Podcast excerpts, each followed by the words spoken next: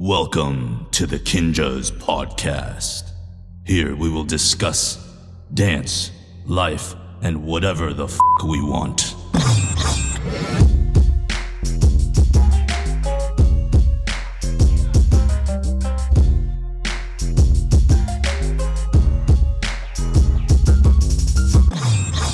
Folks, today we have Daniel Cloud Campos in the pod. Today, I was super stoked for this one. I think all of us here are big fans of his work.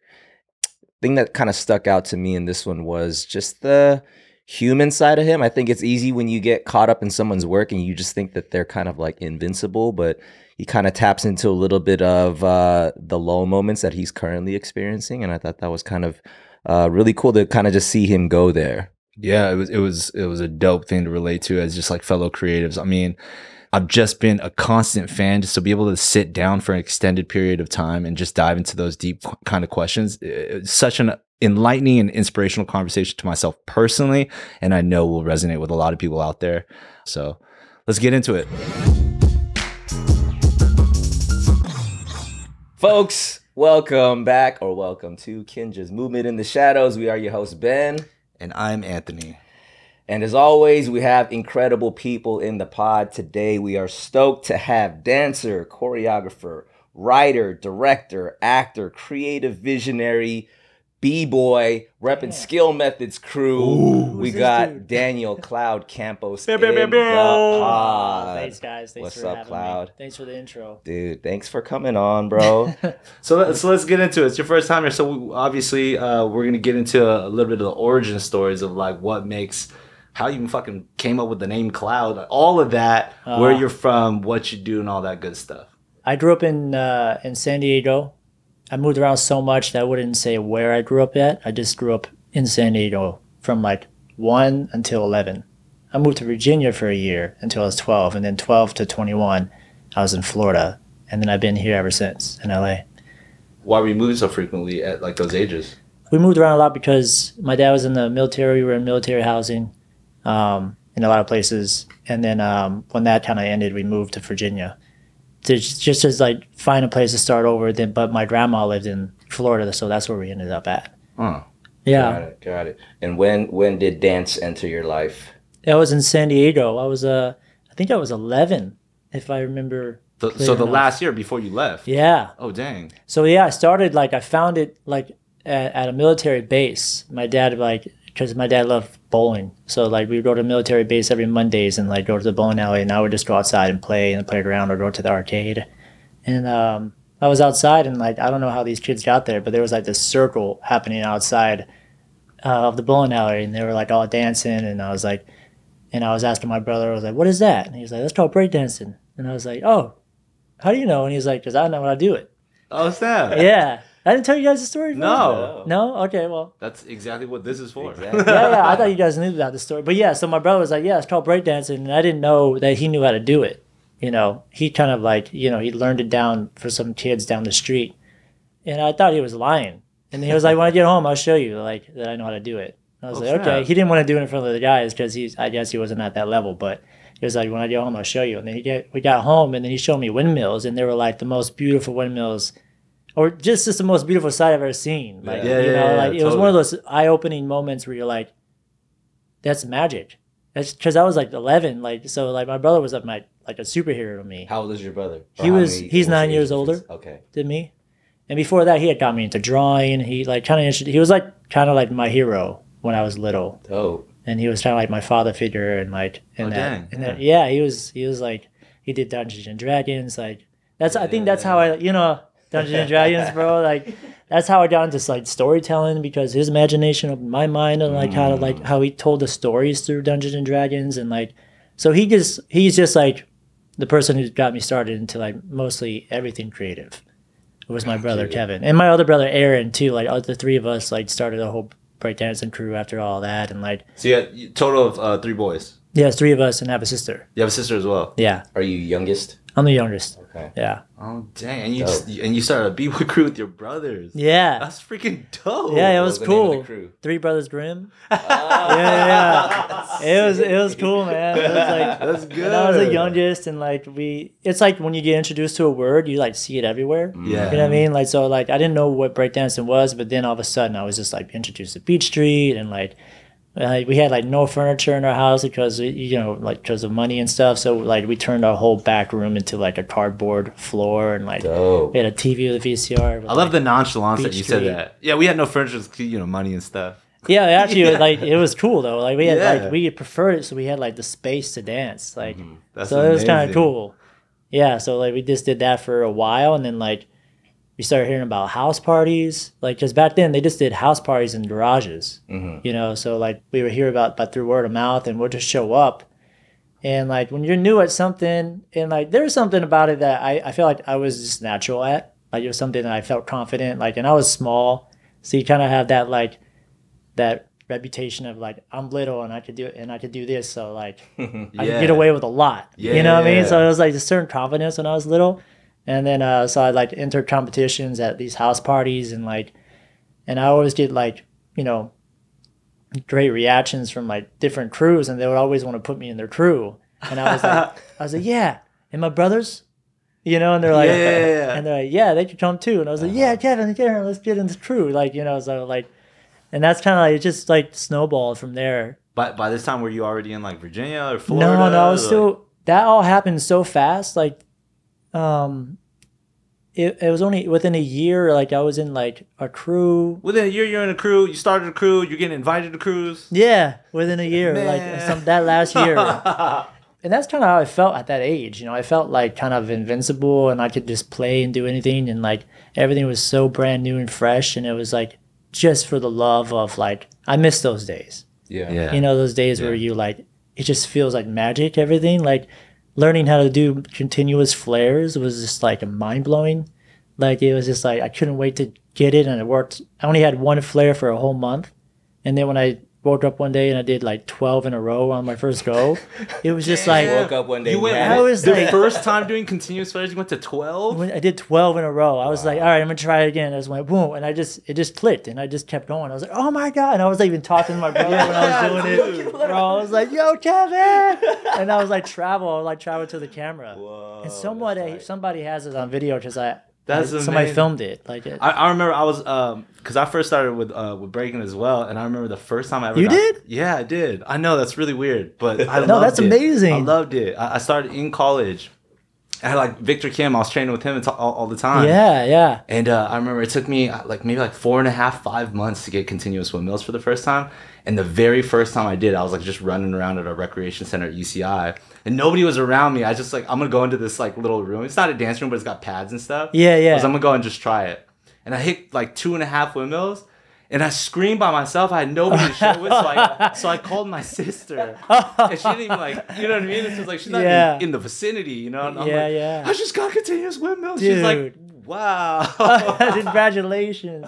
But is she older? That euphoria. Yeah, she's 2 years older. Okay, yeah. Just that feeling. It's so beautiful. I think that's why I love breaking so much more than like a lot of other things, because you get those moments, The payoff. On any given day, you could stick the shit out of a freeze and be like, oh my god, yeah. Especially like even hitting the pencils, like the drills. Like one time I hit good. I think I hit like 5 of those, and I felt like I hit 100. It felt like that heightened, but.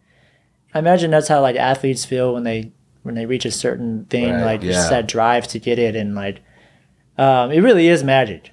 Like what, like you mentioned something about kind of having a natural inclination to be able to pick stuff up. Like was that something that you've always kind of had that ability once you kind of see something and you kind of understand the mechanics of it naturally? Like, like how do you just like all of a sudden go from like one flare to like 12? You know what I'm saying? Like you must understand. I mean, that was something. Like repetition for sure, but getting into it for sure. Like it was just a natural draw to me, because growing up, I was shy. I didn't really like want to talk much and stuff like that.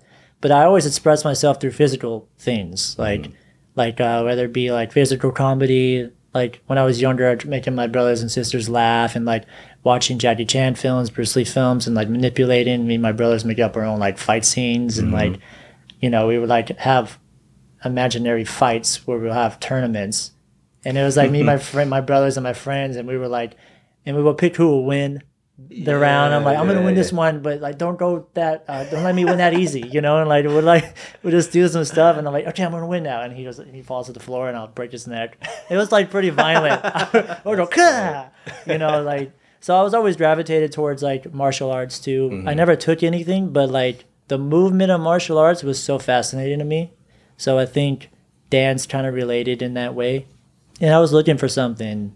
I was always curious. So when I found that, it was just like, it was just one of those things I just like clicked. Yeah. I feel like when I first saw you like in the scene, there was definitely like, I just knew you as B-Boy Cloud, but I'm like, there's something, like there's a different element to like your quality of movement and even in like the choices that you make in like just your character. And nothing against like other B-boys, but I was like, there's just another performance quality that you have. And I and now that you're talking about it, I can see the influences from physical comedy to martial arts to just kind of incorporating more of just everything that you're inspired by into your performance. And like just your, I remember just your BC1 rounds, I was like, this guy is something else, dude. All right. Like, can you talk a little bit about, like the inspirations? I mean, you said Jackie Chan, Bruce Lee, but like, I feel like there's like Charlie Chaplin, you know, like Gene Kelly, like that whole thing there too. Can you like talk about like where you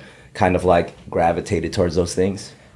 I mean, yeah, obviously you named a lot of the ones that I'm inspired by, like Gene Kelly and Fred Astaire and Donald O'Connor, and definitely Charlie Chaplin and Buster Keaton, all those guys, like Jackie Chan even. Like I think he was another one that kind of like was influenced by the same people, therefore it related into his art form within martial arts. And I think kind of like you could kind of say that about me in dance, like, which is cool. I mean, it's funny how that stuff, how it happens where like it starts to just relate into your art form. But it was never like I'm gonna make a choice to be to put their work into my art form. Like I want to channel those things. It was just like an unconscious thing. It just happened, just being influenced like as I was younger. I didn't actually find out about Gene Kelly and Fred Astaire until I was like 21. And then, but the moment I saw them is kind of the moment I was just like, that's where I want to take dance. It's like how they took it to a place where it was storytelling. It was combined with music. And it made me feel good. It made me feel like inspired and like, and I felt a lot just by watching them. So I think it always came to story. And like when I was younger, I would always like to tell stories, like like with anything, like, you know, like doing little scenes with the camera, like pushing record and like playing like characters, like, hey, what are you doing? And it's like, hey, what are you doing? You know, and like kind of put them together. But like, you know, when you push the record button, you stop and you edit like that. Like that kind of filmmaking when I was little.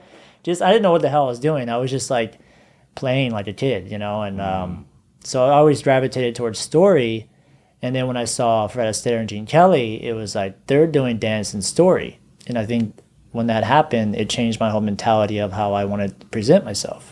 As a performer, and like the stage, my stage at the time was the circle, you know, especially doing BC1 is such a, like, it's not a B-boy circle where you're going out and just trying to impress and like, you know, fight for the, you know, for the moment. It's like you're on stage. Right. Yeah. So it's like a performance, you know what I mean? So it was kind of like, I just wanted to inspire people. I think like that was my goal, like when I did Red Bull, and to also like inspire myself and like, because I hate competitions. Like I've always hated them. Yeah. What made you go for BC1 then? Because I hated them. Yeah, because I just wanted to explain more. I just don't like competition. I think what it does. So you saw BC1 as more of a performance than competition. That's what allowed you to kind of like tap into that. Is that what you're saying? Well, I like performing more than I like competing. Obviously, because it's sharing. It's more like a sharing rather than trying to like to win a title over somebody, because I don't think there is like a best of like anybody.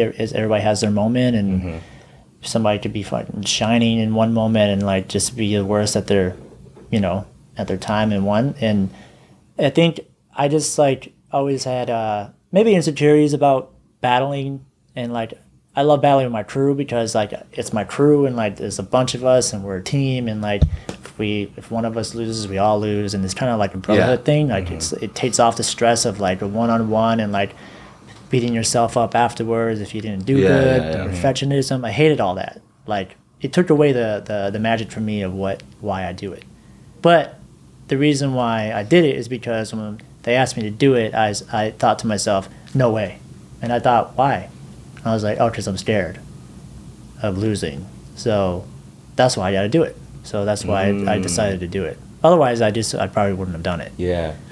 Well, I mean, speaking of that, I mean, I think you're talking into, like, sort of like conquering your fears, right? Like doing the thing that scares you, and that's kind of what motivates you to do it. Because, like, yeah, this thing scares me, so I'm going to figure out a way for me to overcome that. And you did a TED Talk where you were talking about that. Exactly. Yeah, can you talk about, like, how that whole thing came about? And, and I would add too, though, like, that's crazy to sit here as also just a fan of you and a fan in dance too, and sit here and hear you say that, because it was when I had seen you before in, like, different clips on B-Boy World and all that stuff too. Yeah. But seeing you at Rebel BC1 was when I truly became a fan of you. Oh, okay. And I didn't know anything about you. I never met you yet, but I was like, this full style is just so dope and all that stuff. But to hear you say it like that in this seat, and talk about how, like, you know, the why you did it, I'm like, holy crap, that's all right. From my seat, from YouTube and shit. Yeah, you know what I mean? It's like, sure. If you're gonna make it to BC1, you're about that life. Yeah, that's what it feels and looks like, you know. But to hear you say that is actually really powerful and inspiring in a different way. Oh, thanks. Yeah. Thanks, man. Yeah, it was one of those things that, and it's similar to the TED Talk, as you brought that up. Mm-hmm. It's the same thing of, like, it wasn't. I didn't fight to get there. It wasn't a goal to, like, I'm going to go to every competition and try to get there and stuff like that. And, like, and mad respect for the people who do that. Like, who, like I'm sure, you know, somebody like Lilou, like, who won that year, you know, like, that guy is, like, dedicated to that craft and like, and he loves the competition and, like, he thrives off of it, you know, like, and you can see it, like, he shines in that. That's where he belongs. Like, he has this thing about him, and, like, so I do feel like when he won that year, you know, a lot of people were like, yo, you deserve to win that battle. And I was like, you know, that wasn't what I was after. That's not what I came there to do, like, just to win that. I feel like Lilou came there and he trained hard and worked hard to win that. And I felt it was deserved that he won it, you know? And for me, and I kind of regret this, like, a little bit to this day. Like, I kind of threw it at the end, kind of threw the battle because, like, I looked around and, like, I heard people chanting my name and, like, when I first got there and I walked on stage, like, you know, I wasn't really in the scene that much. The crowd didn't really know who I was, and, like, but by the end, like, people were chanting my name, and I just felt like I came there to do what I did. Mm-hmm. So I was like, I already won, you know? So I kind of, like, gave up on the last round, and I just needed to do one more thing, and I just kind of stood up and I just walked off, and I was like, because I was content. And then afterwards I was like, I could have just did one more thing, and it maybe would have been a different outcome in the end. And so I have, like, a little regrets because I feel like if I would have pushed hard and lost, then I would have been on that side of the coin, you know, of like, instead of being like, I already won. I came here to do what I wanted to do. But anyways, that's okay. You're not alone in this room on that feeling. Yeah, really? Yeah. You guys had that too? Well, explain. Well, at least, I mean, it's not about us, you know. It's about I felt similar things with things like ABDC or NBC, you know what I mean, having kids on those TV shows, and, like, just being at the finals for both of those categories or whatever, you know, and doing our thing. I mean, really content, you know. We were there every single time we did what we did. I think us coming to that camaraderie and being like, this is what we want to do as one of the last things we do. But then there is also that competitive element. It's like if we would have just played the game instead of just trying to rep ourselves like to some pure form of hoo-ha. Right, you know what I'm saying? Right. We could have just came out there and tried to smoke somebody. Of course. And then maybe we would have done better. But it's a different mentality. Also part of it, right? Yeah, totally. Yeah. And it's a different energy. Mm-hmm. You could feel it too. Like some people are just like they're hungry, and you can feel it, like, energetically. And I mean, that's why dance is amazing. You can just feel the person's energy, and the room just, like, lights up, like, from that one person going out in a circle. Like, it's really pretty powerful. But and there's also a different energy when somebody's projecting out and they're just wanting to entertain. Right. You know? Right. I want to dig a little bit deeper into that thing where you said you entered because you were afraid of it. And then, I mean, you obviously unpacked what that meant in that TED Talk. But like, you know, normally when people are afraid of something, you can sense their fear. You can kind of see their nerves and things like that. But like, you had us all fooled. You know what I'm saying? Like, you looked like you were like, yo, this is what I do.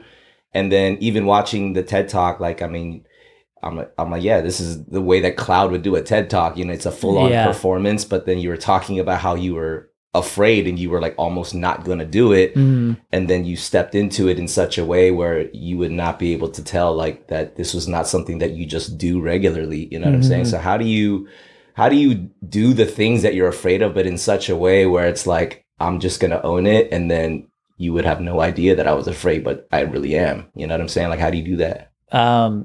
Everything leading up to it, I'm like shit in my pants. Like everything, you know, it's like, it's the same thing. Like, if you guys saw the Tyson documentary, it was a while ago. Like, what he talks about on his way to the ring, and I'm just like paraphrasing because, you know, you guys should watch it. But he talks about how many fears and doubts he has as with every step he walks to the ring. And the moment he steps into the ring, he says, "I'm God." Like, he just kind of becomes like this person, but the lead up into that moment. And that's how it really feels like. And every time I've done anything like a performance or a TED Talk or like battle, like I'm like before then I have so many doubts and so many, like I have this high anxiety, but then once I go out, it feels like I'm at home in a way. It feels like very comforting. And like, and I remember that I do have the ability to share and to project energy that inspires people. You know, and I think that's what kind of keeps me still while I'm performing. And, you know, also the TED Talk, I rehearsed the hell out of that thing to the point where like I didn't have to think about the words anymore. I just had to be present and like try to engage with what I was doing, you know. And I think a lot of beating the hell out of something so much to the point where you could do it in your sleep, you know, that gets rid of a lot of the fear or just like having to worry about that. Practice makes perfect. Yeah, it really does. Yeah. Speaking of that kind of practice and, you know, what does training look like for you? I mean, you know, I feel like you're versed in so many styles outside of even just, you know, breaking, you know what I mean? I feel like you're just a mover in general. Like, do you train in all different styles? Have you trained? Like, what was that whole, you know, you getting your repertoire of movement like? No, I never, no, I never trained, never took classes. Like, I feel training for me and taking... I'm going to throw up right now. The more we do this pod, the more I'm like, God dang you, freaking... I'm just a natural. I was just 11, I'll just be an asshole. No, I think my brain works different that way. If I learn from somebody, I get limited. I get stuck in how they do it. You know, like I've done a couple of things before and like I couldn't like... I had to do exactly how I was shown. Otherwise, I feel like I was doing it wrong, you know? Mm-hmm. So by not looking at anything, I didn't watch many people dancing. I didn't watch many films. I didn't like to just free myself of how I would interpret doing it.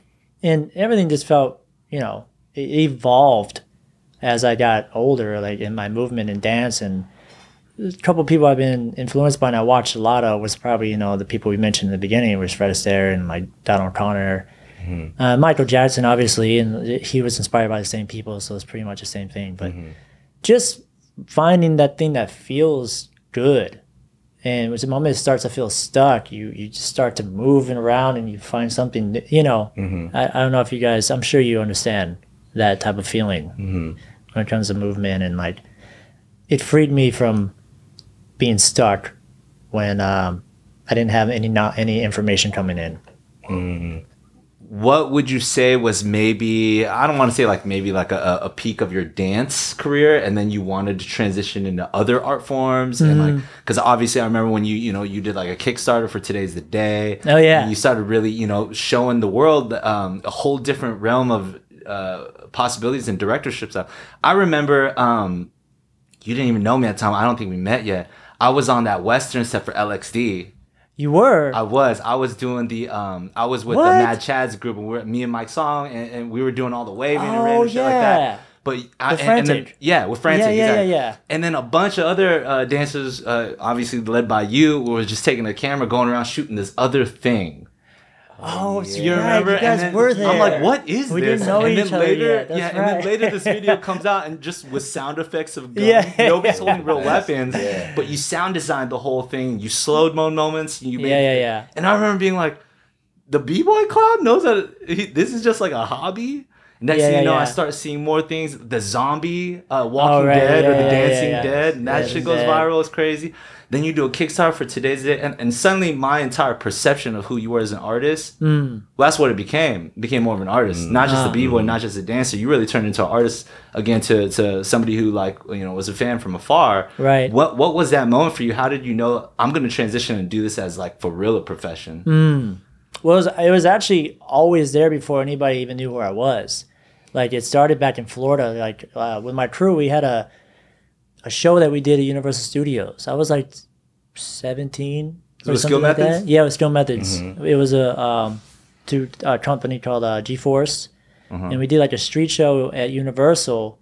And I guess my curiosity for like getting into like making like videos and films and stuff like that came when I would like walk past this back lot that looked like a New York City alley. And I was like, yeah, that's so cool. I want to like go in there and like film myself dancing and like on my breaks. So I would go in there, get a camera, like got a camera for Christmas, and I would just film myself. And I just looked at myself in the camera. I'm like, that don't look right. I don't match the vibe, you know. I'm like, let me dress up like maybe like a paper boy, you know, and like I dressed up like a 30s paper boy, and I was like, still doesn't look right. Maybe make it black and white, and like just started to like find this thing in there. And I was like waking up thinking about it every day, and I just started, and I made my first short film in this thing. And that was before I even, like, it's called Paperboy. And I even made the music for it and everything like that, because I was, like, I was in this boy band. Wait, nobody knows this. No one knows this thing, bro. I was in a boy band, bro. I love the eyebrows he's looking at us, like, for a quick, like, I'm in this boy band? I was in this boy band. Okay, yeah. No, but, yeah, I was, because, yeah, I was just curious, you know, when I was, like, younger, and I had like a love for music, and like, and especially like when NSYNC and everything came out, like I was just drawn to that. I was like, wow, that's so cool. They're just like singing and dancing, and like, so I love this thing about singing and dancing. That's why I gravitate towards, you know, Fred Astaire and Gene Kelly. Mm-hmm. But and it just looked so fun, their life, and then like I was like, maybe I could try that out, you know. And like I didn't know how to sing at all. I started playing this piano that I came across, and when I was moving to Orlando, I heard about auditions for this boy band, and I was like, let me try that out. And like I went and like I auditioned, and like I didn't, needless to say, I didn't make it for my voice. I made it for my dancing.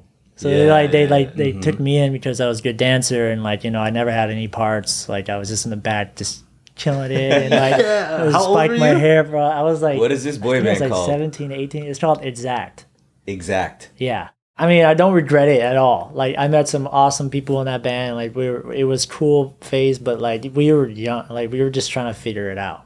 Yeah, you know what I mean? Like, don't look it up. We won't. It's like, promise. To me, it's like some of the most, like, it's buried, like, deep. There's really no footage. I don't think. Just you saying that means it's for sure something to find. There's really nothing. I don't think you're. No, there's nothing. If there is, like, yeah, actually, like I regret saying it now. Like, no, but I mean, I love all the guys in it. Like, it was cool. I needed that to just be like, this is here for a reason, and it got me into making music, and I started to like write music and like. Yeah, because that, I feel like, was another phase, which, like, again, being a fan, just being like, wait, he does that too? Because we would see stuff like the, I forget what the sound box one where you're kind music of, box. Music box. Yeah, you're just like, tap stuff, you're making music. I'm like, okay, I get it. You know, he's a dancer. He knows music. Next thing you know, you're doing things like with a guitar in a parking lot and all that stuff. And then you got, like, the musical with Today's Day. I'm like, this guy does music. This is not just... you know what I mean? This is totally different. Yeah, thanks, man. I loved music since, and that was like kind of where it all started when I was 17. But all that took a back seat when I decided to come out to LA to pursue dance. You know, I got the Madonna tour, and like after that, like it brought me out to LA, and I was like, all right, I'm just gonna like see where this goes with dance. And I'll come back to this. I have plenty of time to come back to filmmaking and making music, but mm-hmm. Right now I'm in my prime for like physical and like just approaching the commercial world. So like, and then like later in life after I experienced that, I just went back to it. So it was kind of always there. Mm-hmm. Well, it seems pretty clear that you love to explore your curiosities, right? I think there's something like a childlike wonderment that you just continue to tap into. But what is the creative process for you like? Is it like, are you somebody who writes things down? Is it all in your head? Like, how do you? Yeah, what does that process look like? Man, there's so it's a long list of a process, like to get something done, especially in my and like I said, like you. Like you mentioned, like I'm really curious about a lot of stuff, so I have like a lot of different forms of art, and that's always been the struggle of me growing up. It was like, what do I do? You know, I love drawing, I love animating, I love all these things. I love dance and music, and film is really the only place where I'm able to kind of do everything I love and to like put it towards one goal in the end. Like Today's the Day, for instance, is like a musical, and I'm like, okay, cool, I could write a song for that. It's that film started with a song. You know, like I had a concept for like this thing, and I was just on the piano, and I just started like dun dun dun dun dun dun dun dun dun dun, and I just started to like hum dun dun dun dun dun dun dun dun, and it like started to birth this idea of this character.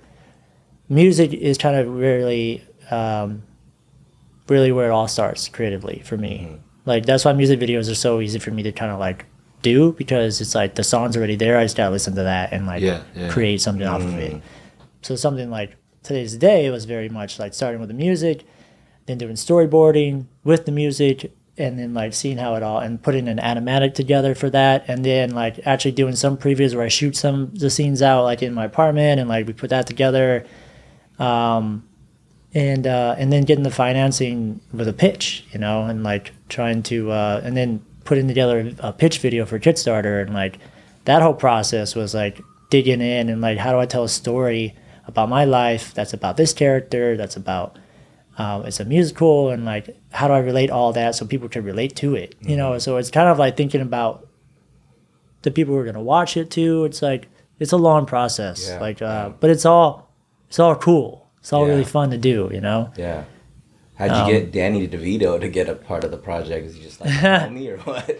No, it was one of our executive producers on it. His name is Benjamin, and he's married to Natalie Portman, so that helped a lot. Like we tried to take it to his manager, and like all rejected and stuff like that. And I was like, damn. And then he goes, my wife did a film with him. Like maybe I should just. I was like, yeah, that would be great. So she asked, and he saw like what we had, because we had shot the whole dance scene before we even knew that he was going to be in it.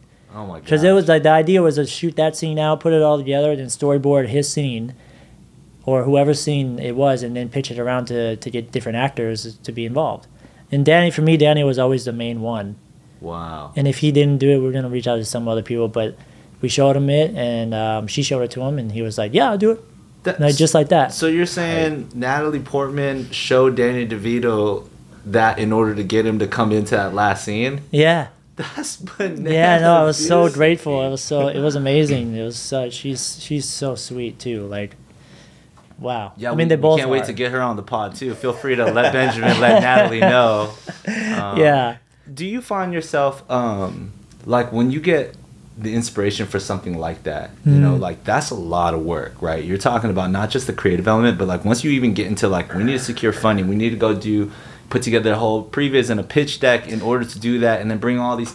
That's a lot of work. Like, is it? And I'm asking as a fellow creative, is there like a drive where you're just like, I want to do this and I need to get this done, or is there also some sort of like, I want to let the world know I'm capable of this, because otherwise if people don't know I can do this, how am I supposed to find myself in this industry, profession, or opportunity at a later time? Do you have that as well? Or are you just kind of like, yeah, I see you nodding your head, go ahead. Absolutely, bro. Like it's like the worst part about it is when people start to get those ideas in your head that you need to do this and you need to do that in order to get this made, because those are the steps that all these other people did to get there, and like so you start just instantly what started out as just like this beautiful thing that, and I had so much faith in believing in this project, turns into like, oh, but dang, I have to go through all that. What if they don't like it? And you start doubting yourself. Yeah. And like, you know what I mean? Like in the beginning, like when he did Today's Day or something like that, I didn't have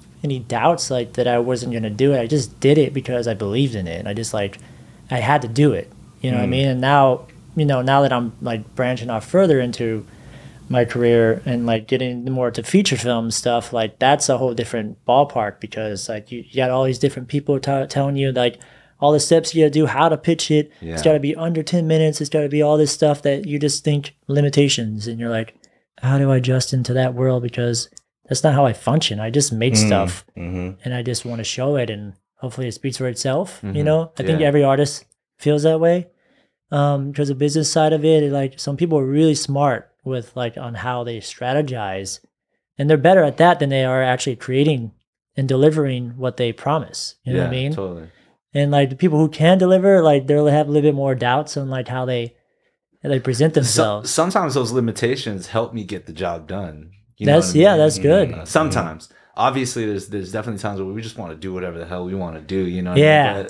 But ironically, there's times where it's like, it has to be this, has to be done by this, they have to be wearing this, they have to be doing that. That's totally. Kind of like, it's almost like an escape room where all the ingredients are already there. It's just your job to figure it out. And sometimes I actually work well under those types of conditions versus like, I don't know, a blank canvas that can be so much anxiety as a creator, you know what I mean? Right. No, that's actually a good point too, though. The limitations, like what as I'm saying, is they're good at the same time. Yeah, because it's problem solving. You have to like figure it out, you know. But it is different from like a core thing that, you know, an artist or creator just wants to do, you know. Yeah. So you kind of like you go through different phases. I think at least with me, you go through the birth of it, which is the most purest magical place, like because you're coming up with it and it's like you're the one living in it and you're like, wow, this is like amazing, everybody's got to see this.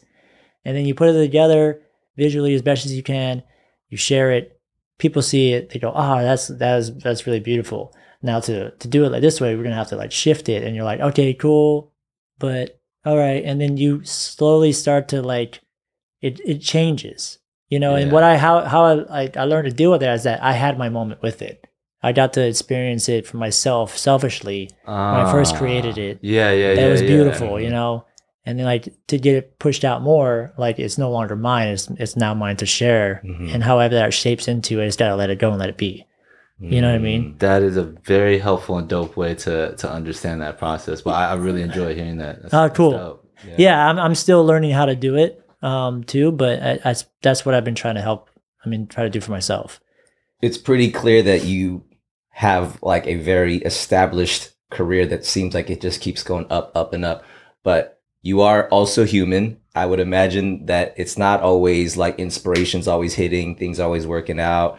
How do you deal with those lulls or the things or the times where you feel like things just are not clicking for you? Like, how do you work through those times?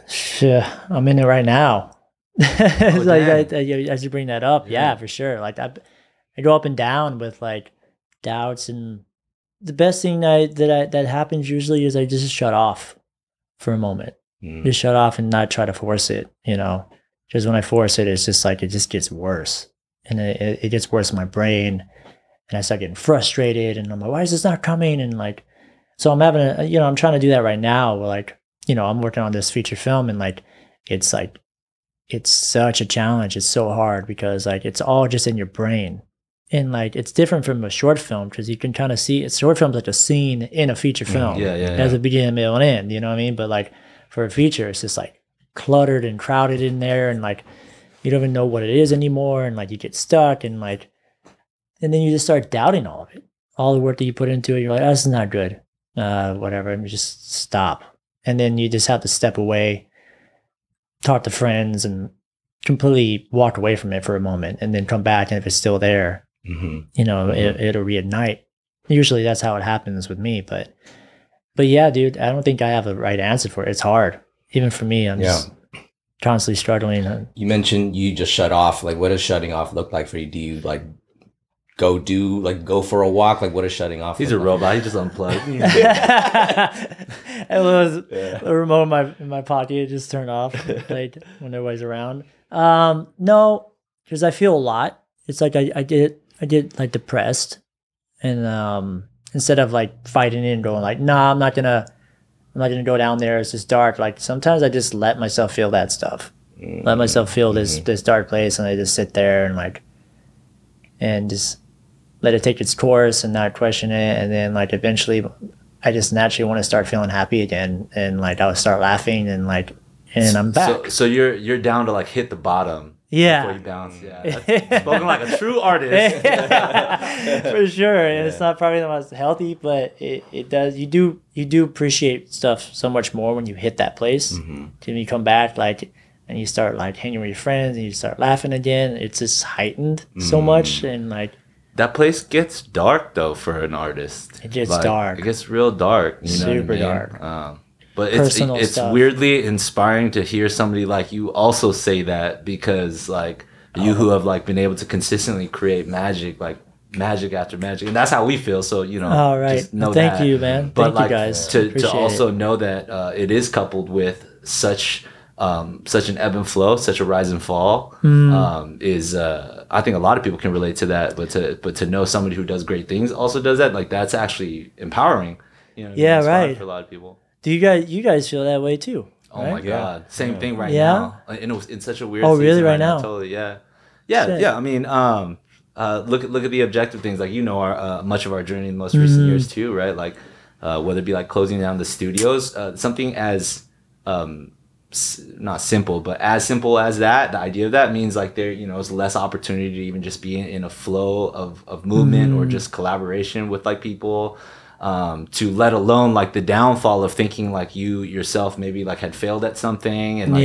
not knowing how to pick back up the pieces right away and be like, we don't want to open a studio again, or like, you know, there's just so many things to how that can affect your natural desire to be like, I'm going to wake up today and think of a creative concept and really exercise that, because you're just worried about so much other crap. I know, right? You know, but at the same time, I actually hella resonate with just being okay with letting the bottom hit and be what it is. Mm. You know what I mean? Same thing, like just, you know, connecting with everybody that you're either going through it with or whatever, and just being real about it, because I've never taken myself back out of a hole by myself. Right. It's never happened. Mm-hmm. Yeah, that's, you know, so true. I mean? I probably had like 2-3 really deep holes in my life, and every single time, like my brothers and my family were right there. Yeah, man. I mean, this is beautiful right here. Like what you guys. I mean, I'm happy to be here, like with you guys. Like, always it feels so funny that we kind of. That's probably why we're all here right now. Like we're actually kind of maybe going through the same kind of things. Like, and it's funny because my perspective of you guys is so like I always felt you guys had such a perfect balance of business and creative, like on how you guys do stuff. Like I'm like, damn, those guys are like killing it, you know. So from my perspective, you guys have it together. You guys have like your shit figured out, and like, you know, you guys constantly like evolving. You have your own noodles. You have like I saw John Ha the other day. He's got his own milk brand, Magic Milk, bro. Like it's like you guys are constantly always like figuring things out, and like that's my perspective of you guys, and I've always been so inspired. You may be going through or something right now, totally, but you'll come back. Yeah, thank you, man. I mean, it's really cool to just even get your perspective of what you see over here on this side of the fence. You know what I'm saying? Because like we know the struggles of like everything that we've had to pivot through in the past few years, and then things just are different. Things just look different. You know, we've had to shut some things down, and then, you know, put focuses into other things that are working. And then, you know, but like from your perspective, it's like, man, you guys got it all dialed in. And we're like, do we? Yeah. Like, I mean, yeah, we are making some moves and stuff like that. But it's cool to know, because we know the struggles. But like, as you said, you know, connecting with community is so important. Like, and like having the people that know you, that you trust, that love you, to be able to kind of like give you a space to even just be an ear to listen, and then also speak into your life, because they know who you are, you know what I'm saying? Even though we may lose sight sometimes of like what we actually even have. And then it just takes the people that love you to be like, hey, don't forget who you are, you know what I'm saying? Like, and it's just a good. For sure. Exactly. I needed this. Yeah, give me it later, man. I was like, break camera staging. But that's actually a good segue. We're going to take a quick break. But when we come back, let's get into the connection between our communities, you and Kinjaz, our relationship, our journeys, the things that we worked on, things we're going to work on, all that good stuff. That's right. Do you ever wonder how celebrities order food? Like, is Sarah Paulson a Diet Coke or a regular Coke girlie? Some peasant Coke? No. Or how does Sofia Vergara order a pizza? No tomatoes. I cannot eat tomatoes. No tomatoes? Yes. Are you cool with mushrooms? Not really. Okay. If these are the details you need, and I know you do, I have the podcast for you. I'm Jesse Tyler Ferguson, and on my podcast, Dinner's on Me, I take some notable friends of mine out to dinners in Los Angeles and New York City. Listen wherever you get your podcasts. That thing was delicious. And we're back, so let's chat a little bit about like the Kinjaz and Cloud journey. Just give you some context. I think. How long has it been, bro? Ever since I saw you do Western gun stuff. No, I'm just kidding. There's one particular moment that I remember being a very, very key thing, and it was specifically us trying to get you to come out to perform at Arena, and this was in Arena, China. Right, that's like me and Eli. We were like trying so many different conniving ways to like figure out, and that we just kept on getting the same thing. Like there was this ethos for Arena, especially at that time, right? It's like if we want the best competition in China, which is like I'm talking like this is big, right? The numbers that they pull out there are huge. We have to have the best performances. It's like we're gonna bring best performances. Who are we gonna bring? And we just every single time we're like, yo, if only we could bring Cloud. And it was like this almost like elusive concept. Oh, that's hilarious! You know, you just had to ask. Like fucking unicorns exist, right? Yeah. No, but then we did ask, and then it was still complicated to get you out to China. It's a lot, and then for you too, it was a lot. And you know the way that you invest into putting a number together, it's not so simple. You can't just like you got to put together a number, and. I remember there was a moment where it's like, oh man, he can't do it, he can't come out, this or that, and then Eli fucking puts this rap. Eli puts this whole rap together, and he has never ever invited anyone like this. Tell us how you felt when you got it, dude. That was like the dopest like invite. Like when people, I've gotten so many people ask me to do things, but like that was the one, and I've said no a lot. Like I've said no all the time, but that was it. And I feel a little bad, but I felt also like really like I feel secure with that. But that one when he sent me that, and I heard it, I was like, yo. How can I say no to this? Like I gotta do it. I gotta do this thing because like that's the most creative way for somebody to invite somebody. It's do a rap and like so shout out to you on that. I mean, that was like. And you gotta know, like Eli ain't going to sleep at night because Coco's in his ear and just being like. If you don't get Cloud, sure. You don't sleep tonight. You know what I mean? You could sleep outside. Like, it's some real stuff. So Eli's probably just sitting there like, what do I do? He killed it though. He killed it, and I felt so. And I was gonna come. Like I was like set. I was like, yeah, I'm gonna make that happen. And I actually forgot why I couldn't make it that year. But I knew that if he ever asked me again, I would go. Like, or because it was the following year that I went, right? I think so, yeah. That was the year you ended up doing. I'm going to go next year for sure. Like, I made it in my mind. I'm like, I'm not going to turn away. I'm not going to turn them down. I just can't go this year. But I felt terrible. For saying no. Like, but the important thing is, fast forward, you end up being able to come. And here's the second anecdote that I want to get into it. Because we had tried to potentially put together a number together. Remember? That's right. Right? So we're that's like, right. Oh my God, like. The idea of like you and us going out to China and performing on that stage together would just destroy people, that would have been amazing. Just blow their minds and stuff. And for us too, this is the year we ended up doing Man Band out there, right? And we produced and we throw the event out there. So reinventing ourselves is also a little bit of like a. What are we going to do this time? But the idea of being able to collaborate with a different identity, a person, a different mind mover, all that stuff got like really, really thrilling. Mm-hmm. And I remember as we're kind of going back and forth, trying to conceptualize different things. Yeah. Ultimately, things didn't kind of work out. So part of me was a little bit bummed, but at the same time, it was really a testament to both the craftsman and perfectionist in essence that I truly started to learn and understand. Like from an outside point of view, it's like, duh. Like you can't pay attention to the type of work you do and not think like this person's going to be a perfectionist. Yeah. And you can't touch a stage without making sure it's like the right type of representation. Mm-hmm. But to be able to experience it like that, you know what I mean? To the point where it's like, you know what? Maybe we just got to do our own numbers right now because it's like if we are going to do it, we have to do it so hard. But like, you know, things can't get complicated. And then seeing you we're on the side watching this number in China, watching you both tech with this giant stop sign. Coco's like, I have to make a stop sign. Whatever Cloud wants, Cloud gets. Like, we got to make it work, you know? And then we watch this number.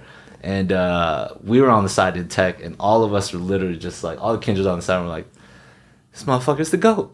He's going to outshine us at our own event. But it was so sick. And it was just such a validation also to like why, you know, we since the beginning, since the moment of trying to catch that elusive unicorn to actually having you come out there. And even through the like, oh, we didn't get a chance to perform together, but let's see what he does on his own. And being like, geez, like. That was an amazing part of I think our journey and our story together. Yeah, thanks. Yeah, it was a special moment. Like I think that was a moment when we like really became like more like brothers and just that experience and that bond and like it's yeah. I mean, I was so grateful to be there. It was one of my most special times of like actually performing. Like that number itself, like I was just like it just inspired me to want to make a one-man show. Like just something that was like. Man, I miss performing and like, and being there with you guys and being in a different country and the whole thing and like, coming back to do right by Eli and and you guys and like we had some crazy concepts like to work together. Remember it was like the laser suits, bro. And you show me something. You're like kind of like this. I was like. Damn, that shit's been done. I was like, yeah, we can't do that. And then we like backed off of that and then. I thoroughly enjoyed your guys' performance. I actually wanted to be up there doing that with you guys too. When I was watching, fun, right? Yeah, that would have been fun because it was like days would have been relived, man. Totally, you guys didn't even know. You didn't even know. I would have been up there and been like I would have done my choreography from my boy band days. We would have just done it with you. Yeah, for sure. Like this is how we did it. We went to the side and we did this. Yeah, that was a special trip. And then it wasn't actually until I think 100 Ways then we finally really got a chance to get into it with you. On a different side. Yeah, that's our first time collaborating. That was that one, right? Yeah, I believe so. Yeah. 100 Ways. Yeah. We had just opened up the complex and we didn't even have a gym yet. So it was just like an open floor, you remember that? Yeah. But then you worked would come in the gym over area. And then we would just start putting these hand concepts together. And this was like also I got to admit this is hella funny. I don't know who was there. It was maybe like me, Mike, Ving, but point is, it had been rare at this point to get into a room collaboratively with somebody, especially as the Kinjaz, not to be like sitting on any high horse, but to kind of like be down to not even need our own moves, so to speak, and rather just like let's just run with it. But we have respected you in such a way that we, you know, I remember us talking before you even came to the comments, being like. Honestly, man, like whatever happens, I'm cool. Like let's just vibe out. We're in the space with see what happens that we have a respect. You know what I mean? And obviously, if you're gonna have an idea, it's not gonna suck. We understand the creative process. We're gonna go through 1,000 shitty ideas ourselves before we get somewhere. But to be able to ride somebody else's, just like energy and stuff like that, that was a more unique experience for us too. We don't collaborate too often, right? You know what I mean? But that was a cool time. It was. And to prep it as a previs before even going to China, you know, that was so a new experience because I'm sitting there for like a 4-hour rehearsal. And I'm just kind of like, you know what I mean? Like, doing all this, these gestural things because it's all about the camera. It's all like how it's portrayed in the lens, as you know. The second you put it, and you're using a freaking iPhone to build this previs, and you're editing on the spot type stuff. Yeah, you know what I mean? And then once we finally see it, and that's the beauty about being like a dancer in rehearsal. Sometimes we have to be the creative, so we're not necessarily like focused on that, but like to just be a dancer. Sure. Sometimes you're kind of like. I don't actually know what I'm doing or what this is going to look like, but I'm playing my part. Yeah. Suddenly you see it on camera and you're like, I trust him. Yeah. And that's if you were asking about the process, it's a little bit like he went through it a little bit, you know, like with the boys. Like so a lot of just like workshopping, figuring things out on the spot. And I have a general idea of like what I wanted to look like, and that's why like they'll bring in certain stuff and like it wasn't lining up with, you know, the way I was imagining it in the camera. So like we'll rework it. But sometimes they'll come up with stuff and I'm like, that's perfect. And I'll get inspired off of like how the stuff that they've created and like, but I usually kind of come in with like starting with the areas that I do see very clearly. I say, let's just start here and let's, you know, work on those kinds of things. And we'll shoot it out, previsit, edit it in iMovie on the iPhone, and then we could just look it back right away. That was one of the most crazy things. Like when we were in China and we're actually shooting the music video, this dude, like Gerald would get the cut, shout out G. Gerald would like get the shot and then Cloud would, in playback, he would like film the playback on his phone, and then on his phone he would replace clips of the previs, so we would get almost this live actual shoot day type of edit of what it looks like, and also the actual edit for himself as well, to know which cuts, which takes, which timing, how to do the next transition, and like it felt like the most I don't know, it was just on the spot, but it was such a powerful experience to, you know, as a creative, to watch you like do that. Well, it's the best, man. It's the best way to move on to that shot, because like it's the worst being in an editing room when you just like, you know what I'm saying? You're like, damn, they should have held on that a little longer. And like you just, you know, like it wasn't a clean cut. You don't have a clean cut, and then you just have to check it really fast, and you could be like, got it, and you can move on. Yeah, that was so sick. Or instead of being like, I don't like that, do that again. When you already have it, you know, you can move on quicker, but it is the best way to do it. You just really film the monitor. For anybody out there, like, you know, wanted to get something efficient, just film the monitor and edit it on your phone and make sure you got it before you move on. Did you go to film school or anything? Or is this all just self-taught stuff? Yeah. Well, I don't want to make you guys more mad. I'm going to throw off. That's crazy. Yeah, I just quit my career. Self-taught too, but yeah. That's what's up, dude. That experience was fun. Dude, I mean, you worked on a ton of, like, just fun stuff, bro. We were even talking while you were in the restroom, like, the Greatest Showman, when you're working with Hugh Jackman in that bar scene. Oh. And, like, it's just crazy, man. Like, your catalog of work is incredible. And, like, you know, yeah, again, from just, like, an outside perspective, like, a fan perspective, like, you just, like, have done it all. But, you know, we know that you're on to other stuff right now. Well, don't forget the epic battle with Moose where he loses. And Step Up. That's right. Yes. I lost. You know, that's why I hate battling. That's why I hate battling, man. I just Kid Darkness. You know, Kid Darkness. That's Kid right. Darkness. Yeah. I was like, damn, that's my name. I don't know why John always hired me for the bad guy. He always hired me. Like, I'm like, all my work is like just the happiest stuff, and like he's like, yeah, you're gonna be the Sinister in LHD, and then you're gonna be Kid Darkness. I'm like, okay. Yes, I did. I didn't know how to be mean. Like, I guess I was just like, he gave me one line, and I was like, I don't know how to deliver this line. I'm just gonna try it. I was like, I went around with the kid. I over on the side just worked on that one line, because there's nothing worse than having just one line. Because if you have like dialogue, you can go off and you know where it comes from. But you have one line, you're like, how do I deliver that? One line, just stressing out. But yeah. Yeah. Anyways, well, I mean, what I'm trying to get to, man, is like you've had a very successful, you know, career, and we know that there's so much more to come. But you know, I'm always curious, like the way that people define success. Like, what is it for you that you would define makes a successful life? What does that look like for you?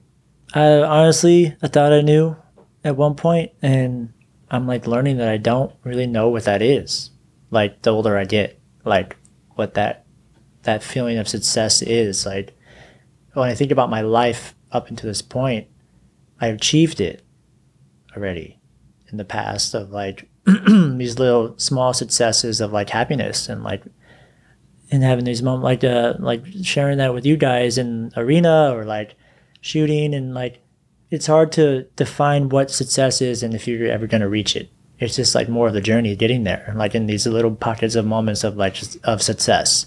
You know, that you kind of have to struggle to remember, because you could lose your way constantly looking too far ahead. That's what I tend to do sometimes. I'm always looking so far ahead, and there's so much stuff happening right now. But the things that are happening right now is what I dreamt about when I was younger. Mm-hmm. You know what I mean? And I'm actually have it all, but I'm like looking past that. I'm like, it's not something you project and you reach eventually. It's just kind of like in the moments of like now, and then finding the success of what's successful in your life at the moment. And I think that's like really hard for some people to do. Mm-hmm. Good ass answer. Yeah. Yeah, it's hard. It's a tricky answer. No. It is more honest and vulnerable than I think I've heard in a long time. But I vibe with that a lot. Mm. Yeah. Yeah, because you guys are a success to me, you know. And maybe you feel that you haven't quite reached where you want to go yet. But I don't think we'll ever know. Is that always the case, right? Yeah. I don't think you'll ever know, really. Yeah. Like you just gotta, because it could die tomorrow. You know, I could, hopefully not. Yeah. But. Hopefully not, but you know. But I appreciate it, like for telling me that, because sometimes I lose sight on like what I have done, and so I appreciate you guys. Yeah. Sometimes you do need to be reminded. Right. For sure. Yeah. Well, dude, we like to wrap up each episode with a quick little lightning round. So we'll just like toss some questions at you and just come off lightning the top round. Here. Lightning round. 3, 2, 1. What is your favorite Disney movie? Oh, lightning round. Damn. So I already lost. I mean, I'm just taking references, but like because of my film, but Beauty and Beast and like Tarzan and Inside Out and Up and I mean, those are Pixar films, but they're Disney's too. Yeah, for sure. But what's a lot of the old Disney school. Film? Pixar. No, a lot of the original Disney's and original Pixar's, not the latest ones. Oh, okay, cool. We'll take it. What is your favorite MJ song? Way You Make Me Feel. The Way You Make Me Feel. I love it. What was the worst gig you ever did? Damn. I have to think back because it's been a while since I did probably a bar mitzvah. And this kid walked up to me and was like, "Don't you feel so embarrassed dancing?" And I was so mad. I was like, "I'm never doing this dance. It's the worst thing." These little kids, I was like, yeah. So, for sure, that's a good one. So funny. What is your most memorable battle? Probably with Venom and Luigi in Culture Shock. Oh. It was before I retired. I feel I felt happy leaving on that note because it was just such an amazing experience with them. You were battling them, or you battling with them? With them. Yeah. It was in Taiwan. What is your personal favorite piece of work you've ever created? Ooh. It hasn't been made yet. Still throwing up, damn it. It hasn't been made yet. It's one of those things where I know it's going to get made. That's tight. You know. What's your guilty pleasure? I mean, I would guess I'd say just those rom-com films get me. Watching those rom-com films. Ooh, which one's your favorite? I don't know. I saw this, I forgot the name of it. I think Matthew McConaughey was in it. Is it How to Lose a Guy? Yeah, I think it was that one. Yeah, I saw that one. I was like, damn, this is like hit. This is good. Yeah. They did some good writing and just setups. It was like, this shit hits you. Yeah. Me and Ben are simps. We love rom-coms. I love them. You guys? Oh, nice. For them. Yeah, I'm actually not guilty for them, man. They're great. They're great films. They are great. Who is the most influential person in your life? Probably my brother, Kevin. Yeah. Shout out, brother Kevin. If you had to battle somebody right now, though, who would you confidently beat? Would I confidently beat? Shit, probably somebody's just starting out. I don't know. It's just it's hard, bro. If you had to battle somebody else, who would be fun? Fantasy. Fantasy fun battle? Yeah. Flea, in my crew, because he's just he's so creative. When he battles and how he is with character and stuff, he's in my crew, but we never battled each other, but just throwing down with him, it would be more of a, an exchange rather than a battle. What a coincidence! We actually have Flea here today. He comes in, he's like, "Sup, motherfucker." He's harsh. What was your proudest moment to date? Probably when I saved my dog's life. Yeah, I was I ran, bro. I almost died. Just trying to save his life because he almost died. What happened? This guy gave him all these shots. He was these are his shots that he needs to get, and he put 7 or 8 shots on the table, and he was just going. So I was like, "This is my first dog too." I was like, and I was like, "This is how many shots is?"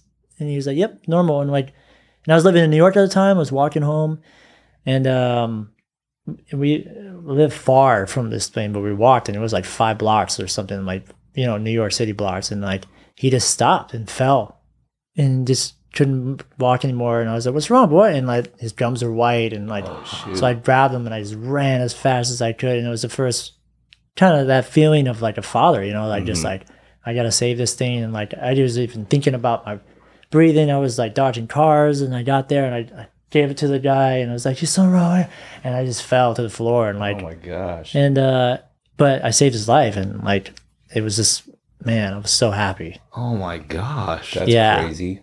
It's a proud father moment. Yeah, that's crazy. Hero, yeah, my heart thank God. Yeah, crazy.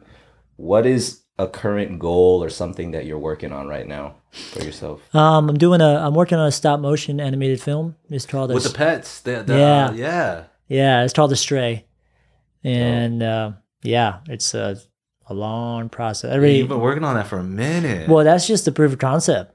What I worked on. It wasn't an actual film. It was just like a proof of concept to go pitch the film. So we're gonna do that next month. So it's just like it's a whole thing. Sick. Like, good luck, man. Thanks. Yeah. I'm excited. Super excited about it. What is a dream opportunity for you? I'd love to put on a Broadway show, like actually direct a Broadway show down the line. Based off of like a musical like I make that I wrote, and it's like on a film, and then it goes into Broadway or something like that. I think. Dang, and working with like some amazing, you know, I think that would be like so cool to do. If you could go back in time and give yourself one piece of advice, what would that be? I would just say, just as you grow older, just keep this pureness. Like keep this, like we talked about in the beginning, how to wrap it up, like this magic.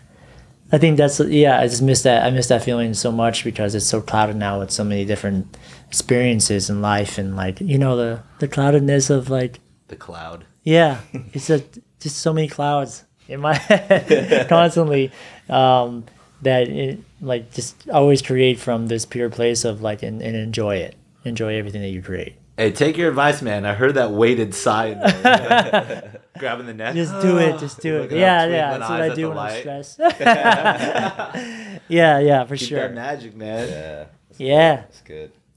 So we like to entertain this concept of mastery. You know, we're always in search of trying to figure out like just one thing to just master in life. And Bruce Lee has this quote. He said, "I fear not the man who has practiced 10,000 kicks once, but I fear the man who has practiced one kick 10,000 times."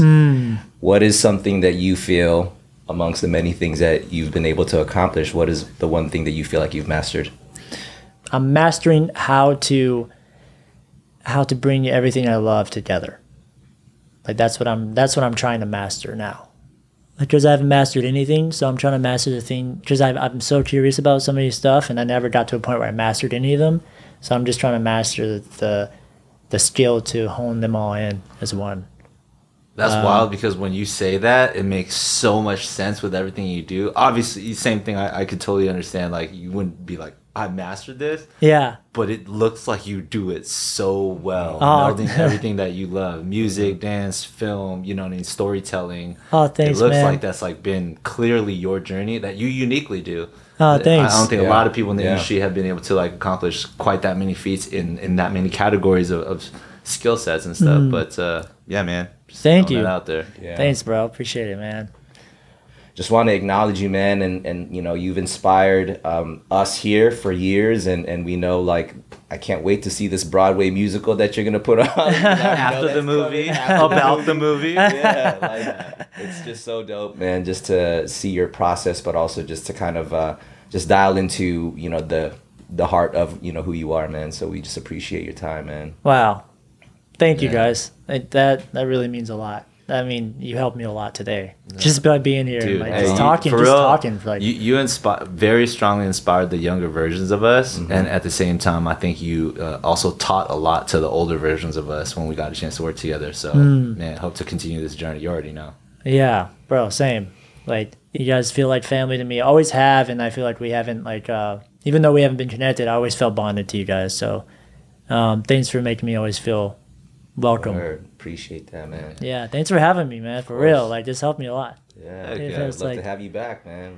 Anytime. Okay, right on. Anytime you guys want to chill, too. Yes. Outside of this. Chill, yeah. Yes. Yeah. Where can people follow the journey? Socials, websites, plug it all. I'm actually not on social media. I've been off for a year. Oh, word. But I might be getting. I think I'm getting back on pretty soon. Sick. Yeah, I got some stuff coming up. So for later down the line, it's Daniel Cloud Campos. It's just like, well, when Instagram. You restart the socials, we'll plug it in. Yeah, when you restart it. Yeah. We'll plug it in anyway, see what happens. Yeah. Oh, we can follow my production company is Kaleidoscope. Okay. .co. And it's spelled like collide, like colliding. Oh yeah. Mm-hmm. So it's Kaleidoscope. Dude, well, yeah, thank you guys for tuning in to another episode. If you're tuning in for the first time, we have a bunch more previous to this, so go back and check those previous episodes. If you're digging what we're doing, hop on to the podcast platform that you listen to. Leave us that 5-star rating. Write us reviews. All of our socials, Kinjaz Podcast, Cast with a K, Twitter, IG, Facebook, all that stuff.